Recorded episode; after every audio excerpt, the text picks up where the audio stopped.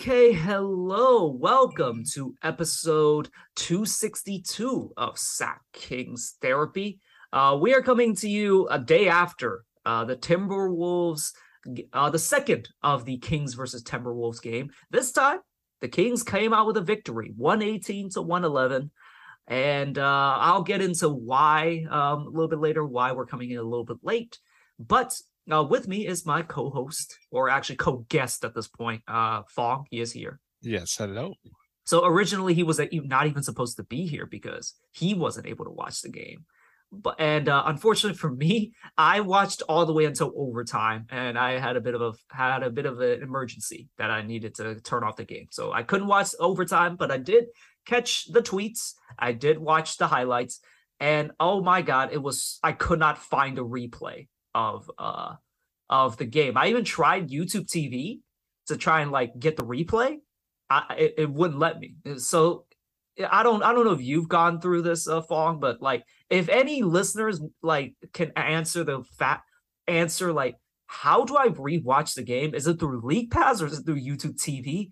Do feel free to like send us a voicemail or uh or send us an email. That's probably actually better like send us emails like like i don't know if i'm just being an idiot and just can't find the option but i cannot find this game anywhere.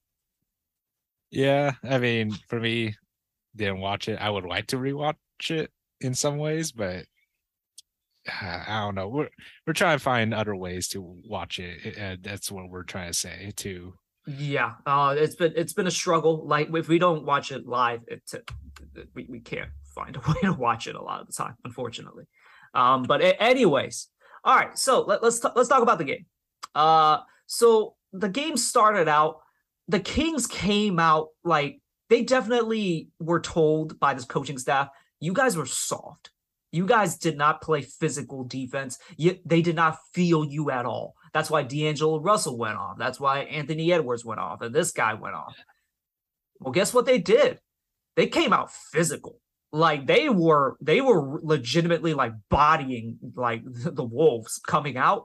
And they were just really really physical. They basically like punked them a little bit. And the wolves were rattled for the most part. Like they they looked a little hesitant. They kind of got knocked off their spot. And one way you kind of noticed that D'Angelo Russell missed the first three free throws well the only three free throws he took. It was like just so weird. They were rattled. And it was good to see that the Kings like they have that in them to be able to, you know, come out, come out and play with physicality. Physicality. There we go. Hmm, that's interesting because to me, I mean, the highlights don't, you know, do us justice most of the time. I don't see the defensive end for the Kings. Well, you only uh, see when the Wolves score, and they yeah. scored. They scored a little bit. Like it, apparently, they the 17 points they scored that they held the Wolves down in the first quarter the best uh, first quarter start uh the season for the Kings. Oh, really? Yeah, I noticed the score. I was like, oh wow, we're actually you know starting off hot for once, and uh, you know the Wolves didn't really catch up towards until I believe like what the second third quarter. So uh, let, us get into that. You say we we kind of got hot. Uh, we did not. Uh, unfortunately, as you, if you look the other side, 24 points in the first quarter, which is very, very low for the Kings. They could not buy a three. They were playing okay for the most part on offense. De'Aaron Fox, very aggressive coming out early. Like just instead of like constant being like passive like he normally is, he was definitely told that, hey, that fourth quarter shit is cool and all. You're gonna have to play better in the first three quarters, and you got to be aggressive. And that's exactly what he did. And the offense, I thought, played pretty well. They just could not hit a three. In the first half, one, I forgot what the exact number was. It was either one for 13 or one for 14 from three. Oh, are are you talking about us? Yes, we we were that bad from three. Oh my gosh. Yeah, I noticed uh Kevin Huerter. well, he didn't hit any. Same with Monk. I mean, the most it was Murray and then Fox and TD which uh surprised i'm surprised that td actually uh came out uh off the bench T- yeah td yeah td got minutes and i thought he was really good. Like you look at him plus 16 like throughout the game. He he definitely added a little bit of scoring punch that just was just needed for the game. And you know i thought he was i thought he was good. So um the kings just could not buy a bucket. And unfortunately in the second quarter like their defense like started to loosen up a little bit and also when you can't score, the, deep the like when your offense isn't flowing, you know, the other team kind of gets transition, uh, a few more transition possessions, and then they score easily. That's basically how they got out to a pretty big lead. And then to start the third quarter, they the Kings went down 10 basically immediately. I think either like 10 or 12, and it looked bad. But here's the thing about the Wolves. They're also a bad team. So they basically just did really random dumb shit to let the Kings back into the game. And the, and they basically battled up until the very end, and it, um, De'Aaron misses the uh, game winner to to basically send it to overtime, and basically from there, uh, Sabonis had fouled out late in the fourth, and so um, I, I think Metu might might have come in. I, yeah. I, for, I forgot mm-hmm. specifically, but uh, Trey Lyles closed as the five in the in the overtime.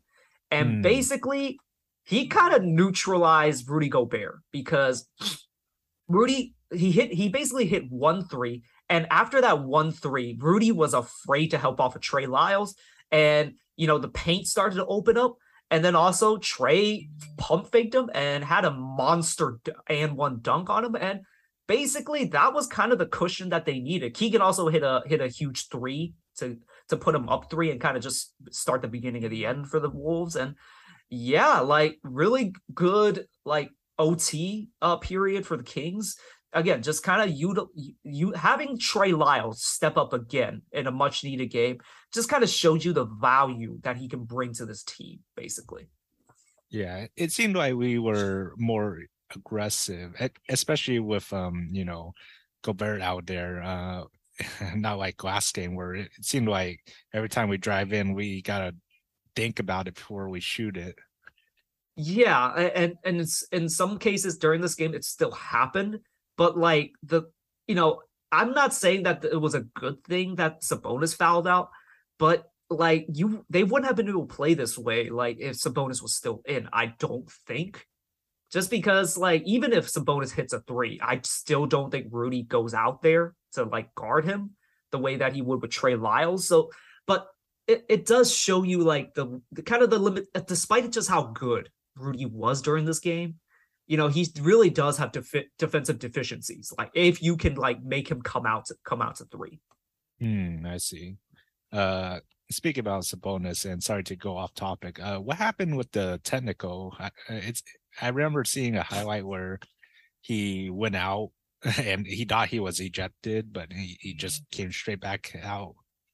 So yeah, that was a weird one. I I was watching it too, and I did it, I didn't know what happened. But uh, so what happened was he was arguing with the ref. He got the first technical, and then afterwards he he heard another whistle. I think as he turned around and basically just uh, assumed that he was ejected. There, mm. there were some people that were saying no, that that wasn't the case. He just uh, went into the tunnel to cool down or whatever the whatever. And basically, like he came back out like Demarcus Cousins style and just got back in the game and then fouled out a minute later. So, you know, the traditional way. Uh, speaking about that, we, we were actually at that game against Portland where we, Demarcus. We were at that game, and yeah, the, it, there's some funny moments. There's like some funny memories about that. Apparently, like it, you can almost see it like in the tunnel. Like he was like wipe, essentially wiping away tears because he was so angry. because he was just so angry, just like you know, ru- he's running back. You, you can see it like with his arms, like literally wiping away his, his just angry tears, like as he's coming back out, which I, I, imagine like the guy that had to tell him like that would have been an adventure. He was probably breaking something in the hallway. so, uh, but yeah, um, so Sabonis I thought had a just a weird game. Like he was, he's been pretty on edge lately. Like even though he shot seven of ten, he he just there was just a little bit of hesitancy from him. There was a little frustration building within him and he got some really bs calls like i'm not gonna i'm not gonna like lie about that or not gonna mince, word, mince words about that, but yeah, he got some illegal screens that were called on him, and then yeah, the fight, the final six foul, like that was kind of a dumb foul on him, but he's just he's been a bit rattled lately, uh, just by just not getting like all the calls and just you know teams are kind of adjusting to him in a way, like he's having a tough time like you know playing his game like he normally does. Yeah, it seems that way, and I just feel like we needed. I don't know. I, I feel like we could also adjust as well, uh, in my opinion. But uh, uh, what do you think? Just there, there is an adjustment to be made. Like this is Mhm. kind of where the Kings this they're they're not used to being in this position. Now they're the guys that like guys are coming after. Guys are, you know, coming out with a scouting report. Like look at look at the Raptors. They basically said, "All right, just use your length and just basically try your best to disrupt Sabonis and everything kind of trickles down after that." And yeah, that's what they did. And teams are going to do this. They're go they're going to scout out the Kings and they're going to try and take away their first option, which is Sabonis at the elbow. And they're just going to have to find a way to adjust. Sabonis is going to find a way to adjust. Everyone else is going to have to like play play along with him. Mm-hmm. Oh yeah, especially moving, moving when you see Sabonis having the ball and looking around, like try to get open uh somewhere. I would all I would say. Yeah, like the way I would say is like look at what Jokic does. The the way the way Denver's offense is structured. When they double him, there is a guy that cuts to a certain spot and there are open shooters all around. But like that guy that's cutting, that actually opens up the three. It- it's beautiful what they do. So it's something along those lines. I feel like that they, you know, Sabonis is gonna have to figure it out. He he's getting doubled more. He's just not getting like favorable whistles. Let's be honest. And you know, it, it- it's an adjustment period. He, he'll find it. He- Oh, he's too good of a player not to find it. hmm Uh, so Barnes uh, wins the DPOY for the third time this game. Uh, I'll be honest, on offense, he was he was not good for the most part. He just couldn't really find his rhythm. Uh, but like on defense, he got quite a few steals, especially off of Anthony An- Anthony Edwards. And I, I'll get to Anthony Edwards, uh, but like, yeah, he was really good on the help side, and just you know, despite just struggling, he found a way to contribute. So very well deserved for uh, HB. Hmm, I see. That's good for him. Um, I, I- and and then I'll just kind of end my I guess recap before we move on to the individual players. Like the Kings showed again that they can win these kinds of ugly games. Uh, their offense really waxes and wanes, and it really wanes. It seems on the road. It seems like, and when their offense is on, they can compete with just about any team in the league. But when their offense just isn't like isn't it's just not happening you can lose to a team like Minnesota. And make no mistake, Minnesota is a bad team, and they were in a bit of a dogfight with this team. They did they did get a little hot, but it's because the Kings just could not hit a three. It's just one of those weird games. Hmm. I mean, there's always other ways to play offense, and it definitely helps that the bench, or you know, yeah, the bench pretty much you know showed up. I would say for the most part. Yeah, the bench was really good, and the bench was actually good last game. It's just it's just that the other team, the other team was just hot from three. That's really the only difference. And Yeah. in this game, like the Wolves did not shoot as well, and like yeah, they lost because of it basically. Mm-hmm. Uh, let, let, us get to let's get to the individual players. So the starters very lopsided in terms of like uh in terms of production. You basically have Fox and Sabonis, and then the t- Harrison had eight points, but you know again played great defense. Keegan hit some big shots, but like you know was just kind of around for most of the game. And Kevin Huerter had a really bad game, one for seven. Basically got got benched in the third quarter and never came back. They uh, that's kind of where they opted to play a TD instead and like Malik. So yeah, just not a good game for the starters, eh, with the exception of Fox, Sabonis, and Murray. Hmm. I see. I mean, it's it's one of those games for Huerter. Hopefully, he comes back. you know, shooting hot. Pretty I think. I think he will. It's, and he tried to like make make some plays. He- Like his one make was like a floater that he you know managed to kind of like they, the defense basically didn't pick him up and like he just shot a floater in the lane. He's a smart player. He'll figure it out. But yeah, the three isn't dropping right now, so he's gonna just have to find something else. Um, the bench was again huge. TD made his return, had eight points and a plus 16. Uh Malik, 19 and 5. Like really good, like really good scoring game, you know, good assist. Did have five turnovers. I, I don't love that, but you know, you, sometimes you just gotta live with Malik's mistakes. And in this game, he produced. And you know, he he kind of he set Trey up for those buckets in overtime. And and like the one dunk from uh Fox, but like the two big ones were from uh, Malik. Mm, yeah, definitely drove the to the rim at will, and it looked like most of the time. I mean, Rudy wasn't really around at all. So it pretty much helped them, uh, you know, drive in pretty easily. Yeah, whenever Rudy was away from the basket, like it was game over. Like the Oh, Wolves defense is very reliant on him, much like the Utah Jazz. I'll get to that later, but yeah, like if you can pull Rudy out of the paint, it's GG. Or, like if Trey hits his three, like it's GG. He has to help now. He he has to stay on Trey and not help at the rim, and that's kind of what won uh the Kings the OT. And you know, talking about Trey Lyles, 11, 11 points, took it to Rudy in OT. Just Mm. again, just the professional player, just knows what to do. And I, t- I'll be honest, I totally forgot about this. We got him for Marvin Bagley, basically. Ah, jeez. Ah, Man, that was a while ago.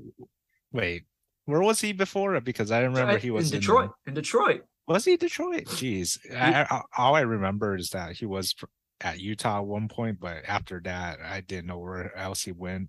I always thought of the Marvin Bagley trade as the as us getting back Donte DiVincenzo because it like Marvin like when he got traded was a sunk cost at that point. He basically had no value, and I was like, oh, you got Donte DiVincenzo out of it, and Donte ended up leaving, so it basically ended up becoming a nothing trade. But lost in that trade was Josh Jackson and, and Trey Lyles. like, you know, Trey Lyles, he's been really good. And I actually really liked him last year too. I thought he was like a big kind of like not a he's not like he's not really a wing, but he's like a big forward who's like tough on rebounds and can do some stuff. Mhm. And yeah, he's really been able to produce. And yeah, uh, again, being able to just salvage the Marvin Bagley situation, I, I totally forgot that he was actually almost a throw in in that trade. Yeah, and he's definitely a smart player uh, in terms of what, what he knows what he could do and what he could provide for our team in that sense. Yeah, he knows what he is. He doesn't try to do too much. And when he does do stuff, like he does it like he knows his capabilities. And you know, he'll make a play when he needs to. And in this game, he he made plenty of plays. hmm Uh the bench combined to score uh 45 points in this game to the Wolves 29. Uh the the Kings at so last game they had 26 the previous game to the Wolves 21. So says a lot more about the Wolves than it does about the Kings, honestly. But the 45 points were huge this game hmm uh really low assist game for the Kings. Usually not a good thing, but you know, individual brilliance from Fox and Monk really kind of turned this game around for or like turned the game in, in the favor of uh of the Kings. Like Sabonis only had one assist. Yeah, Like that's actually pretty incredible. yeah, that's crazy. Was he like kind of in and out because of foul trouble? I, think it was more because no one could hit a three. Oh, The, yeah. the Kings, the Kings hit nine threes. They hit one in the first half. Ew. Yeah, that's right. One for fourteen, you say? Some it was either one for 13 or one for 14. I don't remember, but yeah, they made one. Yeah, that's not good. not good at all. So yeah, I think that has something to do with it. But yeah, just the you know, the Kings were able to overcome it, so we don't have to talk about that too much. Mhm. Uh, Kings scored 21 points off turnovers from the uh, Wolves 18 turnovers. Kings now Kings had 12 turnovers, but the Wolves are only able to score nine nine points off of them. Last game, the, the Wolves had 20 turnovers and the Kings scored 21. And same thing, they scored the Wolves scored eight points off nine turnovers from the Kings. So this Wolves very sloppy with the ball. That seems to be a consistency with it. We'll, we'll get to that. um, Mm, Main difference this game though, the the Wolves shot way worse from three and were a little bit worse overall. And the Kings like didn't really shoot that much better. They shot a teeny bit better overall, but that was basically the game. They they just the the Wolves did not get the amount of threes that they normally got, well, particularly from D'Angelo. We'll, talk about that.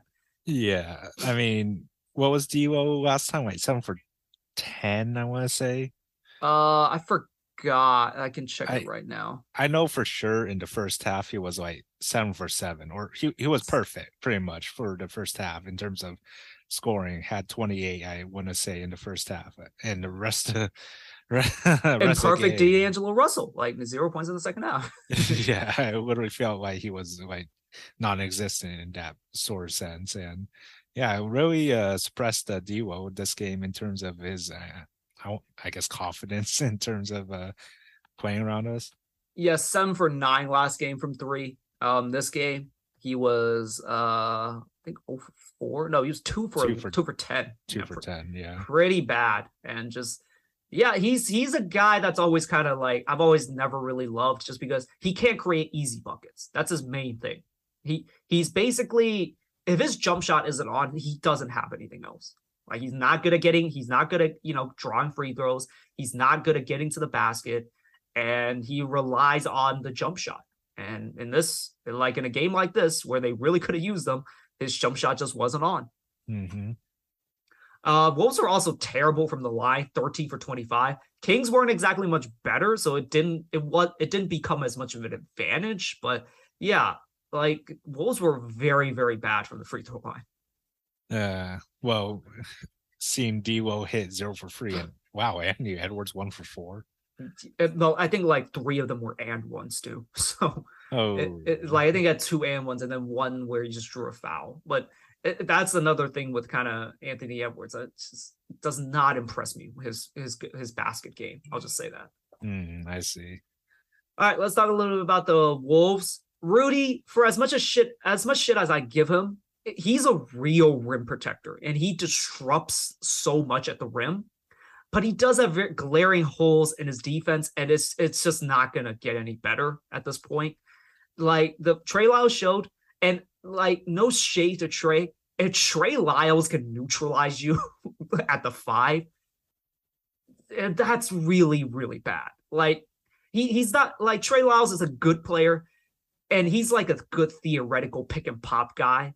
But like if Trey Lyles can like run circles around you as a as the five, like that's just it, that's bad. Uh, yeah, I mean, at least his game in terms of offense was it's good. It was good from the highlights that I saw. I mean, he got through Sabonis. There's a lot uh, of dunks. yeah, a lot of dunks. Might got as well be in a dunk contest. Uh, just happened to shoot five for ten from free throw, but I mean, that's I felt like that was kind of expected from him.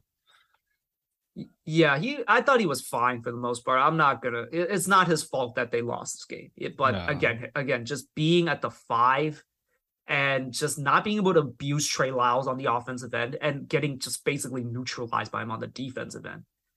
That's pretty bad. And again, mm-hmm. five draft picks. Yeah. All right. So D'Lo, as I mentioned, pretty bad. Just didn't have it tonight. Like again, the the Kings coming out so physical to start the game, I think really actually affected him.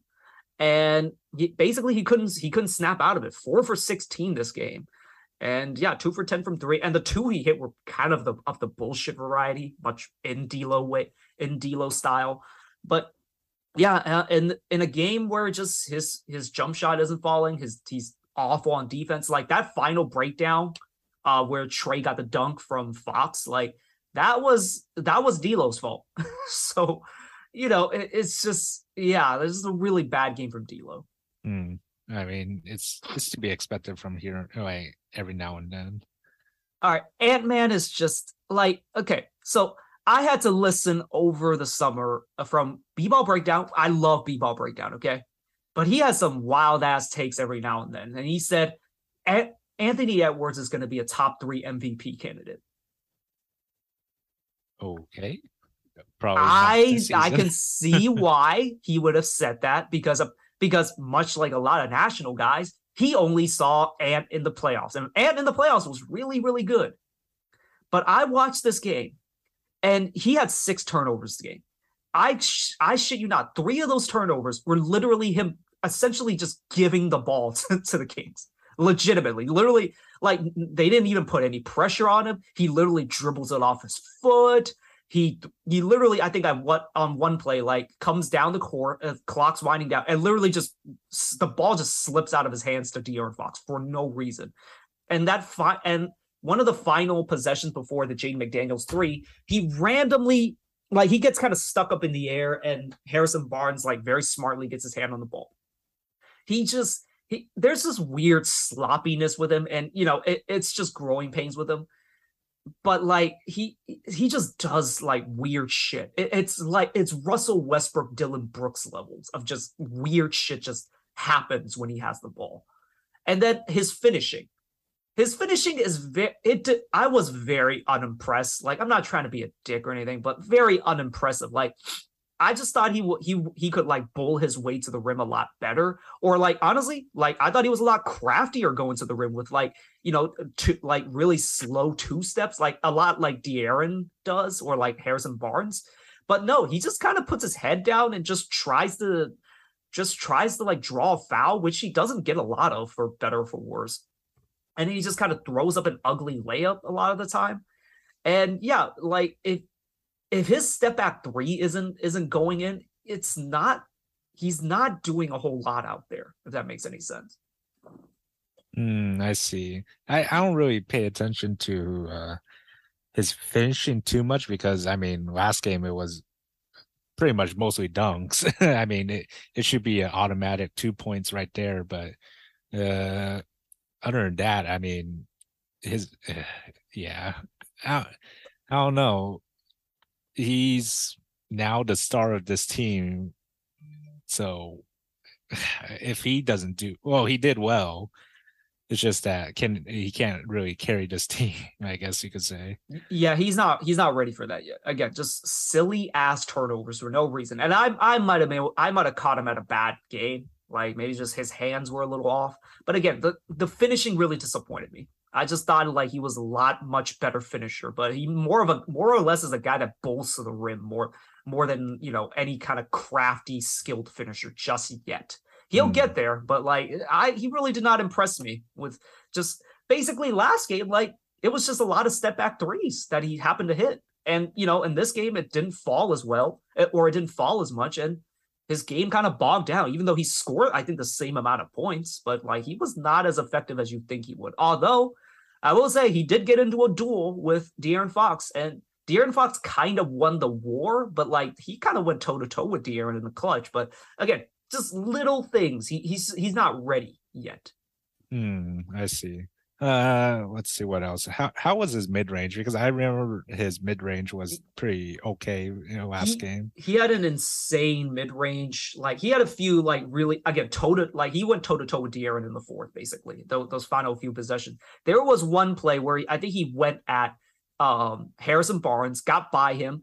Sabonis steps up, he crosses back, and Keegan Murray is helping from the side and he just pulls up for a mid range, like over three guys. So like he does superstar shit. It's just that he's got to iron out the bullshit with with you know with again the random turnovers and just the again the less than impressive finishing. Yeah, like I said, he's not the guy that would you know carry the team. It it needs to be uh getting help from the rest of the team, uh, especially D'Lo in it, this sense. It's almost like you should have not traded for Rudy Gobert instead, you know, built around Anthony Edwards and not cover up for Karl-Anthony Towns. Mm, I, I forgot KAT was still out at this game. Oh yeah, the two hundred the two hundred million dollar man. Yeah. Yeah. Forgot about mm. that guy. Huh. Weird. Um, anyways, uh last person I'll talk about, Jaylen Nowell had some good moments as kind of that microwave scorer he had some really bullshit finishes where he literally just puts his head down and just throws something up and it happened to go in this game. He he's you know this is no disrespect to him. He's kind of a poor man's Caris LeVert in a in a way. Not a not really a passer. Kind of just you know goes to the rim and gets buckets. Yeah, I, I remember that one. Uh, was it? I guess you could say circus shot where he just drove in like to max speed and just threw it up. And literally, yeah, just kind of almost looked like he's the ball slipped out of his hands and then it just went in. Like just the dumbest finishes I've seen in a while. Mm-hmm. Okay, to change up the subject a little bit, uh, we're gonna talk a little bit about the refs. I'll I will be the first to admit, refs have been pretty bad. okay, for the for the for basically for most of the season. They they've blown a lot of calls. You know, games have even been decided like by a by a bad call or two. You know, some of them are very arrogant even uh, about like how they did not blow a call. Like the Kevin Huerter one, where the guy just looked at him, nope, nope. Klay Thompson did not value at all. I saw nothing. And then to come out a little like the next day say, oh yeah, we fucked up. But my point that I'm trying to make right now is that fans got to relax. Now I know like a lot I know probably listeners are probably thinking, really? We gotta relax? The refs have been so bad at making the right call. Look, I'm not here to defend the refs. They've been bad, but it is it's part of the game. Okay? It's just part of the game. They're not like nobody's perfect. Refs are gonna blow some calls, but more often than not, it's not what causes the, uh, team A or team B to lose. They usually have done something to put themselves in that position to make to let the refs decide the game first. And also, it happens to every single team. It's not my team. Look, I'm a Kings fan. I like I always have stuff to complain about the refs. Like, you know, 2002. Uh as as for mentioned, uh the aforementioned uh the Kevin Huerter foul. Um, the Tyler Herro, you know, shuffling of the feet, the Jaden McDaniels travel that was really weird during the uh, during the Timberwolves game that I don't think was a travel. I didn't think was a travel in real time. But look, every team gets the same kind of raw deal from the refs. It happens. It's part of the game. Referees make mistakes. It's just part of the game, and I'm ready to move on. mm thoughts. Well, I mean, the more we think about the game, or more on the refs, more like it, the more we tend to, you know, blame the refs if we do lose. But if we happen to somehow win, we don't blame the refs. we just uh now we on. give credit to the players. The players did yeah. that shit. Oh yeah. So yeah, I mean, of course we notice the refs are for some reason getting worse and worse in uh, some sort of sense, but like I said, it, the more we focus on it, the the more you know we get angry, and then uh, just I mean, just this season, me knowing that there's actually a two minute report, it just makes you even more, you know, agitated because I, I actually have a question for you. Finish your thought, but uh, I have a question for you about the two minute report. Oh, okay. But uh I mean, it's just that we can't reverse whatever has been called and we just gotta move on. Now, if it were to be like a big game, I don't know. I feel like it'd be uh, a little different story about the two minute report do you think that should just that that it should be a thing or no i would say get rid of it to be honest uh, like it it just is irritating to see or hear that oh yes we it's our bad. We made the mistake. That should have been a foul or that shouldn't been you know a foul or this or that. I think we should get rid of the two minute report in my opinion, because it it's just feeds the fuel of you know angry fans uh, blaming the refs on uh, you know a game that could have been uh, turned around eh, like somewhere earlier in the quarter, possibly. I look, I get the original intention of the two minute report. It's meant to like, you know, say, oh, my bad. Like we acknowledge our mistake. We're holding ourselves accountable in practice, what it actually does is it literally is built to just piss piss fans off because, like, okay, you you made the wrong call. My bad. Really? That's that's all I'm gonna get from you guys. My bad. We're gonna do better next time, and then find out like two weeks later they make the same mistake probably. Like it's just it's just there to kind of agitate fans, and also the the most frustrating ones are the ones where the refs in the two minute report say something is correct, even though to basically any viewer with eyes that it is an incorrect call. Uh, go back to uh, the Jazz game where Lauri Markkanen hits that crazy shot. Now, um, De'Aaron Fox hits the game winning layup, but the possession before, Lauri Markkanen gets fouled by Keegan Murray on a three. Now, if you look at the replay, there's no contact on the arm and Lowry kicks his legs out to draw contact on Keegan Murray, which, by the way, should be an offensive foul. In the two minute report, that was the correct call. Oh, really? I didn't notice that, or I didn't read the minute report for that because, you know, we won. so, yeah. So here's the thing it is either there to piss you off because they got a, got a call wrong, or it's to piss you off even more when they don't even bother to admit that they're wrong. And it's just it, it's a stupid thing that really they should just get rid of. There's no Mhm. there's no point of it being around because it's built to just piss people off. Ah, yeah. Now, if there were to be an overtime game, would they also include a two minute report for that OT? Yes, yes, quarter? it's up. Oh, It's wow. last two minutes and uh, whatever OT is. Wow, really? Oh, I see. It does. It doesn't even. Ah, jeez, I see. It's it, it's an adventure. Like, and then also there's like the replay thing where like you know they clear, like they're they seem to be very hesitant to like change a call a lot of the time, and then they like for example, let's just say like the ball is out of bounds on someone, and then but then uh, on the replay you found out that the guy got fouled, and that's what led to the out of bounds. Sometimes they will they will still say it's out of bounds, and the foul did occur, but we can't review that, whatever whatever the fuck that means. So like it's just that that goes to another thing with review as well. But yeah, the last two minute report is stupid.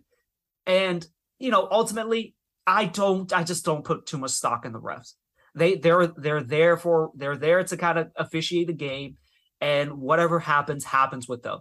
I think fans got to have to accept that when you say let the refs cost you a game, there are 10 more things that you can name that the team did to themselves that put themselves in that position to allow the refs to decide the game. That's just where I'm at with with the refs. It is what it is. I'm I'm just ready to move on and just fans got to just stop blaming everything on refs because you got to hold the players accountable. Like that's that's the that's you know the the, the the beginning and the end uh, or like no that's the wrong word. That that's the end all be all. Like it's it's on the players to be to be able to execute and be able to win these games. So the refs are the refs are just kind of part of that. And whatever happens with them just happens with them it's on the players. And i just don't get the anger that's always directed towards ref. And i'm on king's twitter so there's just so much talk about referees that referees that. It's just part of the game. I've just accepted it. Hmm Oh yeah. That being said, now uh, there was a game with the Lakers versus Boston where on the final possession, Jayson Tatum clearly fouls the shit out of LeBron. Okay, he clearly fouls the shit out of him. There- there's no debate there, and LeBron freaks out, and Patrick Beverley is over here grabbing camera, showing the referee um, that you know LeBron did indeed get fouled. That's all fun and all, but then the reaction, the by the way, someone pointed it out. Like LeBron, you can actually see in that reaction at one point goes down onto his knees, and you know he looks up. And some people kind of came up with a conspiracy theory. He's checking on the the jumbotron to make sure the cameras on it are on him, so that he can make a big scene out of it. Now, I, I don't. I'll, I'll be honest. I don't fully buy into that. But LeBron is a bit of a diva when it comes to these things, and I wouldn't. I wouldn't put it past him to do that. And but you know it like the the reaction to it and then the complaining afterwards about the the deck is stacked against the Lakers. Huh? You're the fucking Lakers. You're talking about refs being the like costing you games? Welcome to the fucking NBA. How about that? You, you you get the same bullshit treatment that we get. How about that? Welcome to welcome to the rest of the NBA. That's just ridiculous. It look, it happens to every single team. You're no you, you just found out that you're not that special. However, the refs did show you that you're a little special because they apologized to you and they said that they they have sleepless nights for missing that call. Huh. Really? Yeah, they, they, they issued they issued a they issued an apology. I, I don't have the I don't have the quote in front of me, but basically they're saying like referees make mistakes too. We lose sleep over bad calls. Huh. That's interesting to say for the most part. But yeah, I, I I don't know. It's that's like it's something you should be able to move on, but you know, being LeBron, he uh, like you said, just made it such a big deal to the point where, you know, the national media has to cover something with it. And you know, He he, re, he recreated 2016 basically when he won the title. You know, on his knees, head down, elbows on elbows on the floor. Just- Mike, that was a, that was a little extra. Like it, and, Yeah. and and again to go into the you know go into the press conference and say like you know the refs are stacking the deck against us. Yeah, you can fuck off with that. I'm sorry. Like refs, that look, really bad no call. LeBron clearly got fouled. It happens. It happens to every single team. I'll, Mhm. I'll just say that. And sadly, with that, it just fuels the anger within the Lakers fan base even more. which is whatever. It, it's it's honestly not that that dissimilar to every single fan base. It's a big fan base. That's the only difference. Yeah. I, again, I'll just say you guys are the fucking Lakers. You guys don't get to complain about the refs. Okay. Uh, yeah. Okay. Okay. I to go back to the Kings. Uh, just to quickly talk about some trade rumors as the trade deadline approaches. We have, I believe, seven more days, and then Mhm. that's it. And so far, nothing has happened. So, you know, we'll see if anything happens. I think something will happen. I don't know what it is, but in terms of the Kings, uh, Mark Stein reported that in his Substack that uh, Kings are quote unquote monitoring the situation on Matisse Thybulle. Hmm. Interesting. Interesting. It's just that what are we really going to give up for him?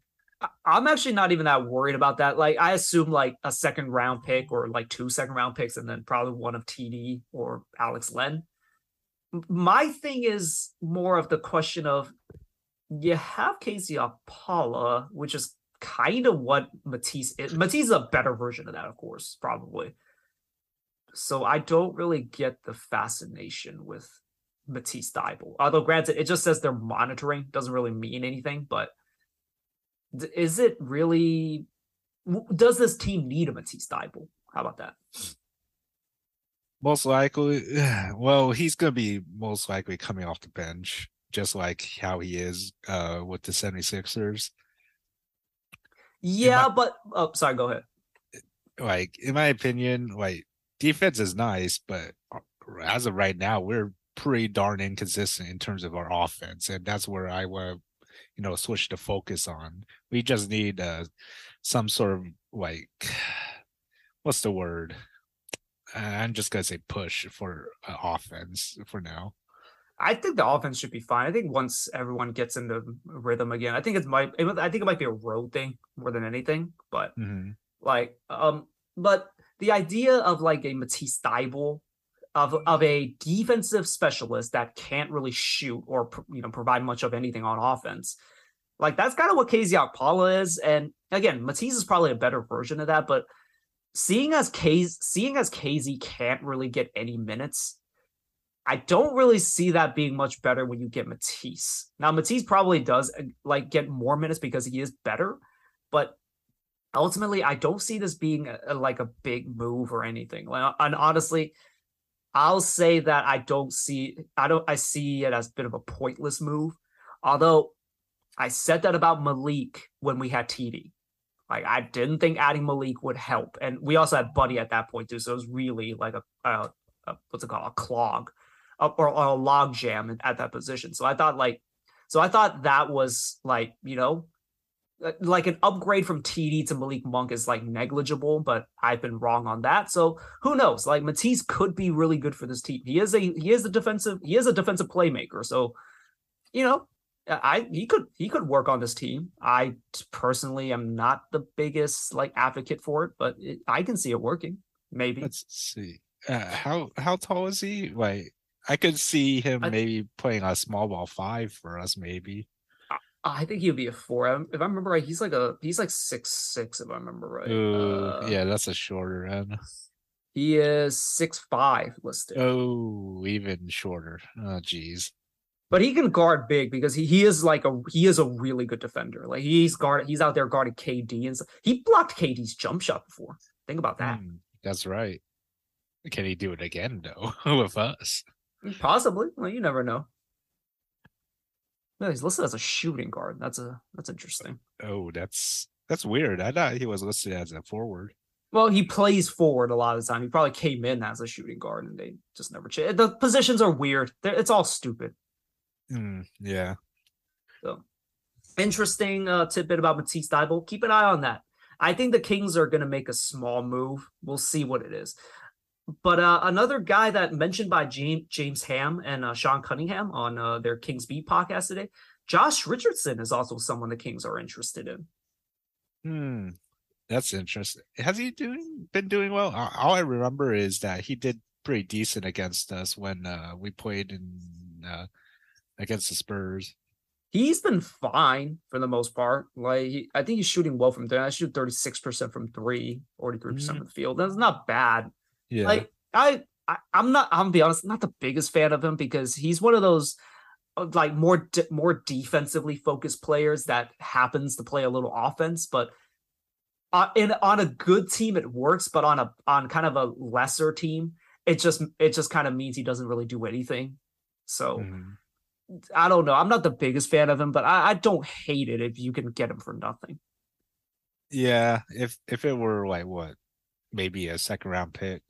Yeah, like a I- second round prob- pick or two, and like you know, give him Richaun or something. Yeah, I would do it. I would say, in my opinion, but um, I don't know. I, I would have to look uh, at him more because he's still, you know, what six, like a shorter end uh, shooting guard, right? So he's listed at six six. really six six. I swear to God, I thought he was six four. Just looking at him. Uh, No, I literally, I thought he was, yeah, around that area too. I don't know. They- Like they measure these guys when they get into the league, and like they they're very inconsistent about measuring guys' height. So you just, I mean, we play them tomorrow. Although it says he's out, so I don't know if he'll play tomorrow. But you know, um, it- it'd be interesting. Like he he is he is the, definitely a guy that can play and can contribute. I just I he's not going to be a needle mover. I don't think. Hmm. No, definitely not. yeah so that's all the news that i'm hearing so far as the trade deadline approaches. Uh we'll see if there's more things to come along i guess in the next week or two. Yeah, definitely there'll be a lot more moves uh, uh coming in in the next uh you said what was it? February 7th, right? february 7th i'm pretty sure. Uh, let me Mhm. check. Nba trade deadline. Yeah, because it's so the far ninth sorry it's the oh, ninth. oh, it's the ninth. Because Yes. so far, I mean, the literally the last trade we've heard is you know Rui Hachimura, and nothing has uh, come up other than rumors. if i were to ask you is there going to be a big trade would you say yes or no I want to say no at this point. I don't know why. I, I I just have a gut feeling that there's not going to be a big trade. Are you talking about for us or in the NBA? in the nba I'm gonna say no. I don't know why. uh, Just a gut feeling that not many big moves are gonna happen. Just uh smaller moves, maybe like. I, I I just don't know. It, it feels like a lot of teams would need something big, but they have to give up something big to get that what player like yeah Mike Conley. Yeah, with everyone kind of jumbled, like it, uh, like especially the West, for example, like everyone's kind of jumbled together. Like they're still in the play-in. Like you, like you still, I guess you just you don't want to like sell off your parts and start tanking. You're actually too far away to actually tank anymore. Mhm. And like you're kind of right there. Like one or two more wins, kind of like takes you from was it the 12th seed to all the way to like the sixth seed within like a matter of a few a few days. So like they're not like completely out of it, a lot of teams. So like there's no reason for them to sell off their guys. So it's gonna be tricky, but I do see a star being moved. Hmm. Uh, do you have a star in mind that's gonna be moved? Uh, One okay, like I'm not gonna I'm not gonna like say this is my own original idea. I've been just hearing it on so many podcasts. Uh Zach LaVine. Huh? Really? To what team? I don't know. Uh, I mean, we'll see if your prediction is right then. You know Because- what? If I'm correct, I look like a fucking genius, even though it's been said on so many podcasts. And if I'm wrong, ain't nobody gonna remember. yeah, for me, I I- I can't see it happening yet. Yeah. All right. Well, uh, we'll see what happens in the coming days. Uh, by the way, the because the Wolves lost to us, they dropped down from the fifth seed all the way to the ninth. Oh my gosh, really? Yeah. That's crazy. That's how jumbled everything is. Yeah, that's crazy. Jeez. All right. The Kings defeat the San Antonio Spurs 119 to 109 in San Antonio. They took care of business. They played well enough to win. They were out. So here I have the Carmichael Dave tweet. They were out rebounded. They were fuck me. I can I'm having trouble finding this damn tweet. Motherfucker, I should have had this up, huh? Wrong, I guess. you know what? Bear with me. Live podcasting right here. Maybe I'll cut this part out. I don't know, but uh, you know what? We'll we'll, we'll keep it in because I am a silly man and forgot to get it out. Okay, they were outshot from the field, from three, from the line, out rebounded, out assisted, and they won by ten. Not not too bad at all, but it was not the prettiest of games to say the least. Uh, yeah. I mean, overall, I mean, especially from Sabonis and Fox, a very great game, and even Monk in some ways too, because uh, what you call he he actually got going, and you know, it's been quite a while for me personally since I've seen Monk uh, kind of get this uh good coming off the bench. Yeah, I thought just, I mean, uh, like maybe maybe uh, maybe bat like uh ugly is like going a little too far. There were a lot of scoring, but I want to see more a little more defense this game. And granted, the other team only scored 109, which is you know by today's standards that's that's Detroit Pistons. That's 04 Pistons right there. Hmm. But you know, I just thought the Kings should have put this team away a lot earlier. And in the second quarter, like they should have probably like blown the game open there, but they just could not this is just becoming a bit of an issue. They just seem they're they're just not scoring well on the road. It seems. Yeah, uh, I'd say so. I feel like it's more of a team thing. Like, of course, like I said, those three guys were kind of like the, I guess.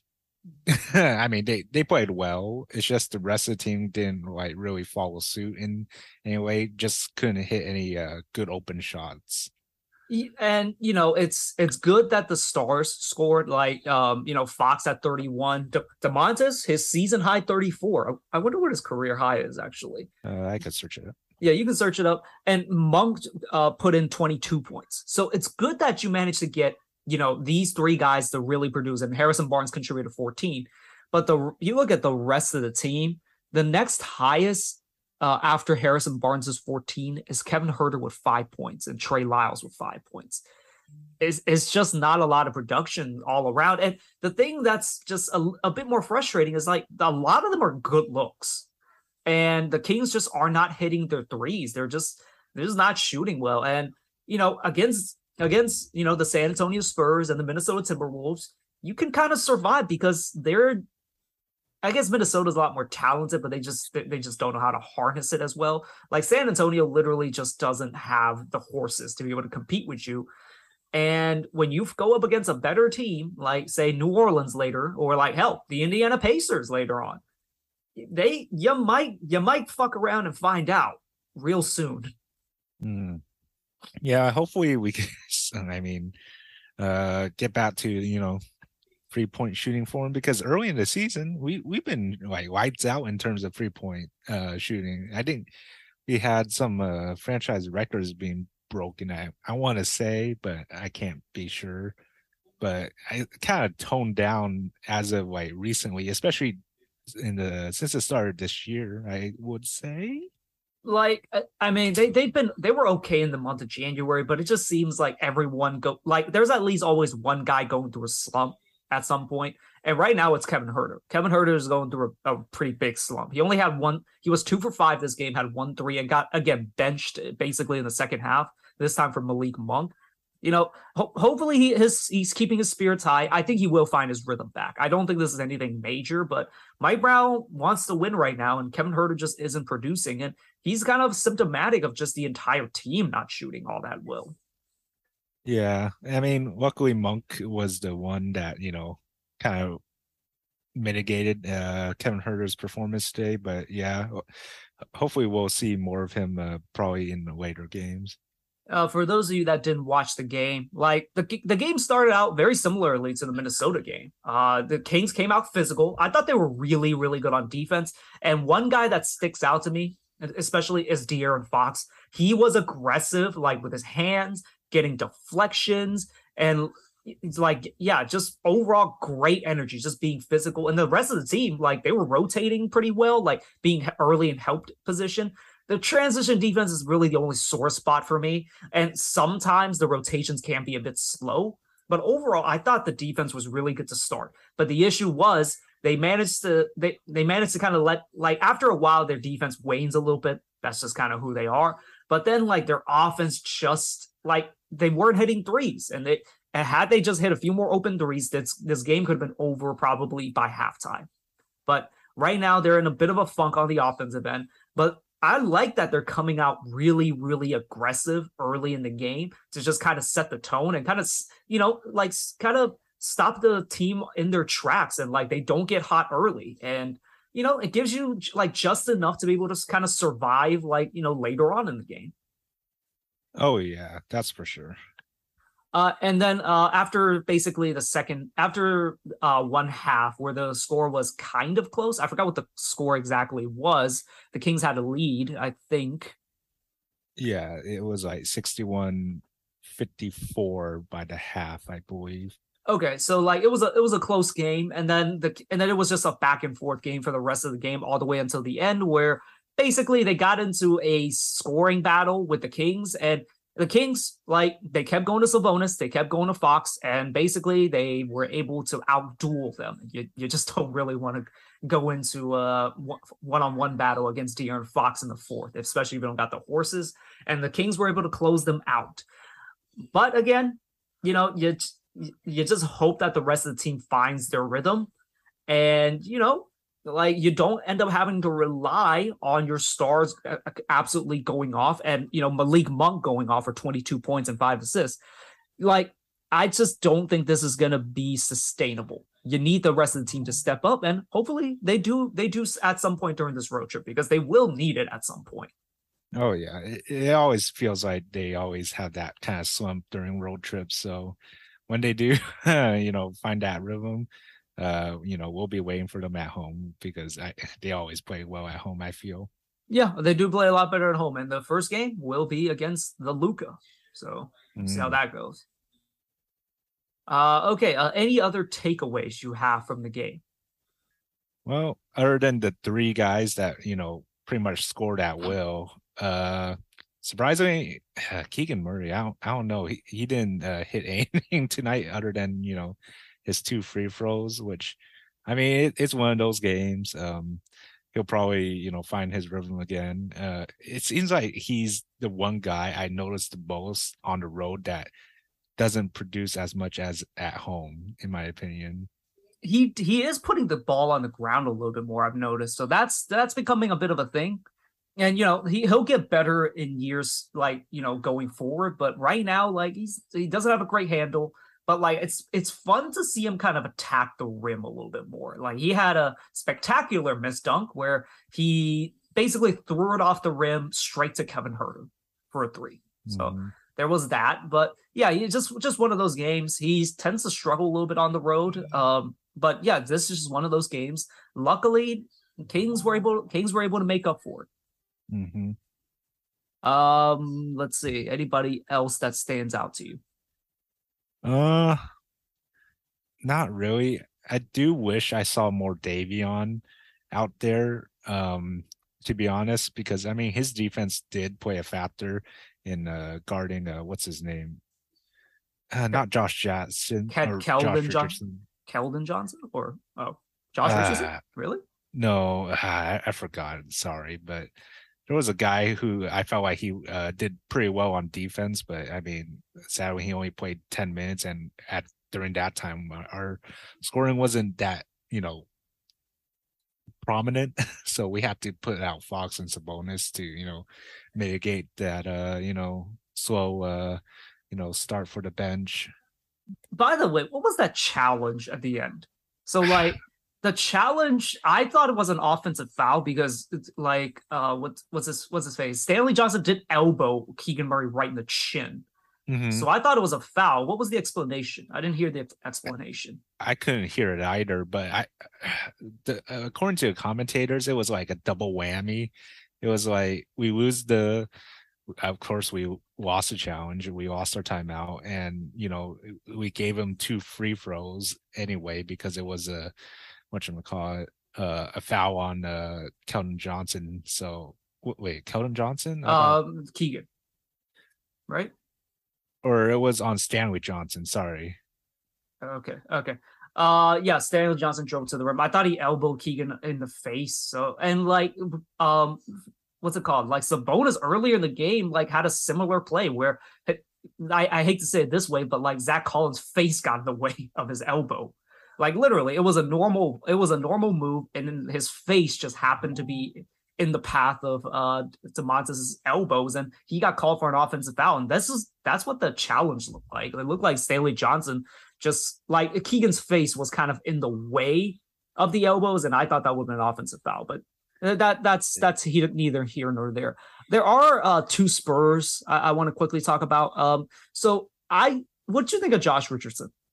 He was pretty good. I'm not gonna lie, being you know uh what you call it, coming off the bench. I mean, he played. It felt like he was a very good offensive threat throughout. Like every time he was out there against us, to be honest. So you know, you know, Trace Trey season's about to come is about is gonna come and go soon. Would you be interested in trading for him? Like, let's just say you give up two second round picks. Would you would you do that? Oh yeah, I would do it. I would do it too. He, I thought he was really good, and uh, Mm-hmm. you know, De'Aaron went off. He played pretty good defense on De'Aaron. Mm, yeah, for sure. It, but it's just felt like De'Aaron was still scoring at will, especially in that mid range area. Other than that, I mean, yeah, they uh tried their best to guard against him.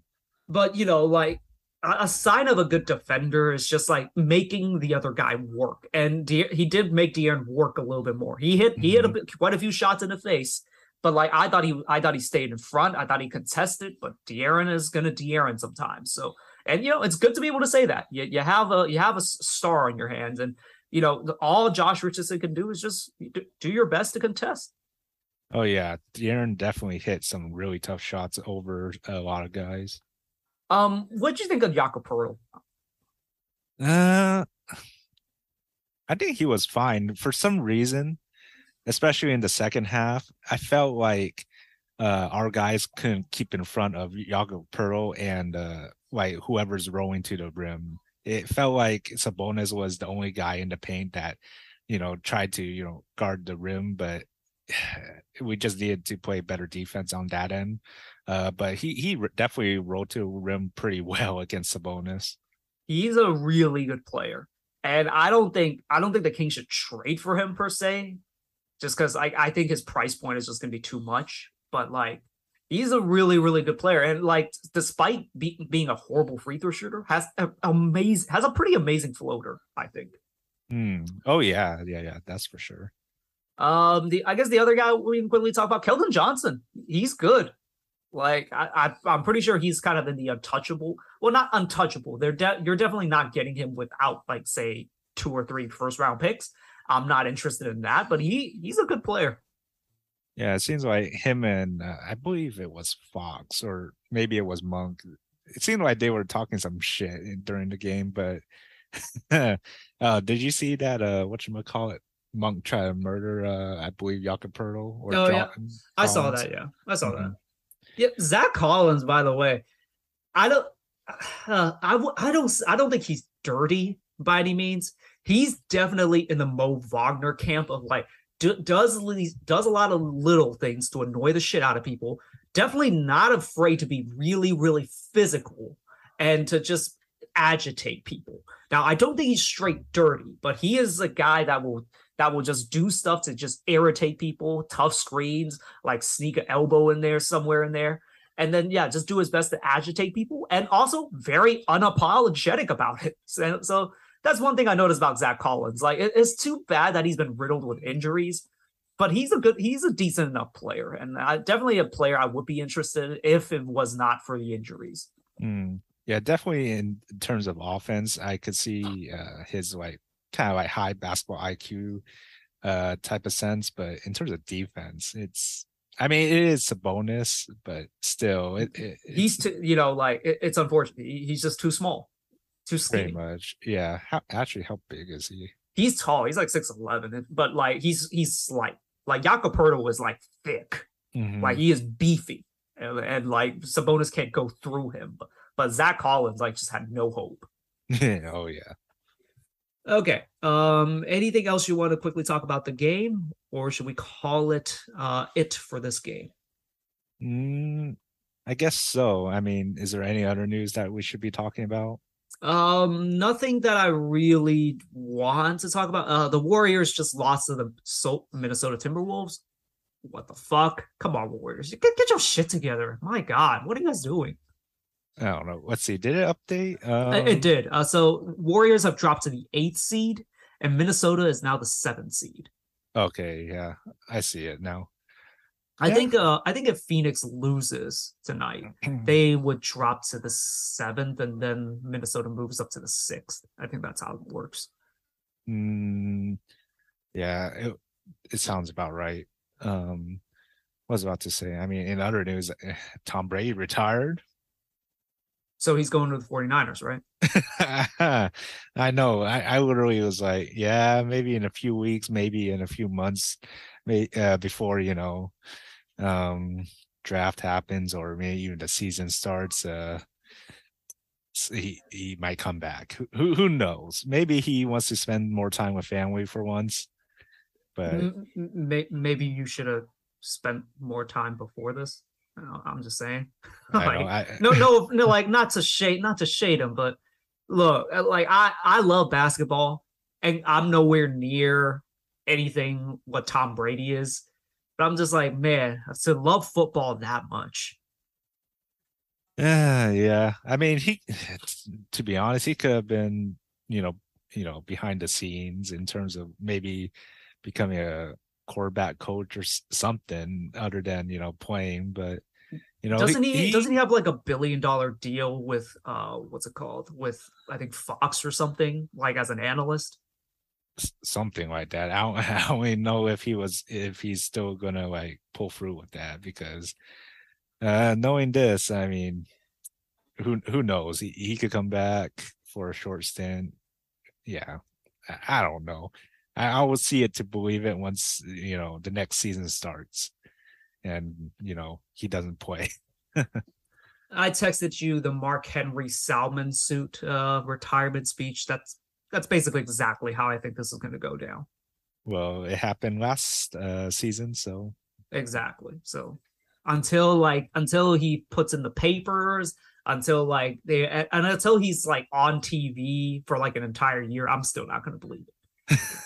yeah. Like like he could he could literally just come back and like right right before the playoffs come start, and I would still not believe it. Or. I, I I wouldn't be surprised if he just came back like on the last game of the regular season, and then you know on, on the road to the playoffs, whatever team that is. Oh yeah, we shall see. Uh, okay, so Kings do go to Indiana on Friday, who will be on a second night of a back to back. I bring that up because I feel the Kings. I think they've won one game against a team on the second night of a back to back, which was Memphis. Correct me if I'm wrong there, but yeah, so we'll see how that goes. Uh, Tyrese is scheduled to play against the Lakers tomorrow. Uh, Rick Carlisle said so. Probably we might or we may or may not see Tyrese. Will he be on the second half of a back to back after coming from after coming back from an injury? I'm not sure, but Kings are going to need to bring their A game because they tend to blow these games where the team is on a second night of back to back. They lost to Minnesota, by the way, who was on a second night of back to back. Hmm. Yeah, that's right. Uh, I mean, we'll see. I mean, we'll have to see to believe it because as of right now, we haven't seen that being proven by the Kings yet. Yes, uh, we will have to see. Uh, if you don't have anything else, um, we can call this an episode. Thank you guys for listening. We'll catch you guys back on the next one. Yeah, we'll see you guys later.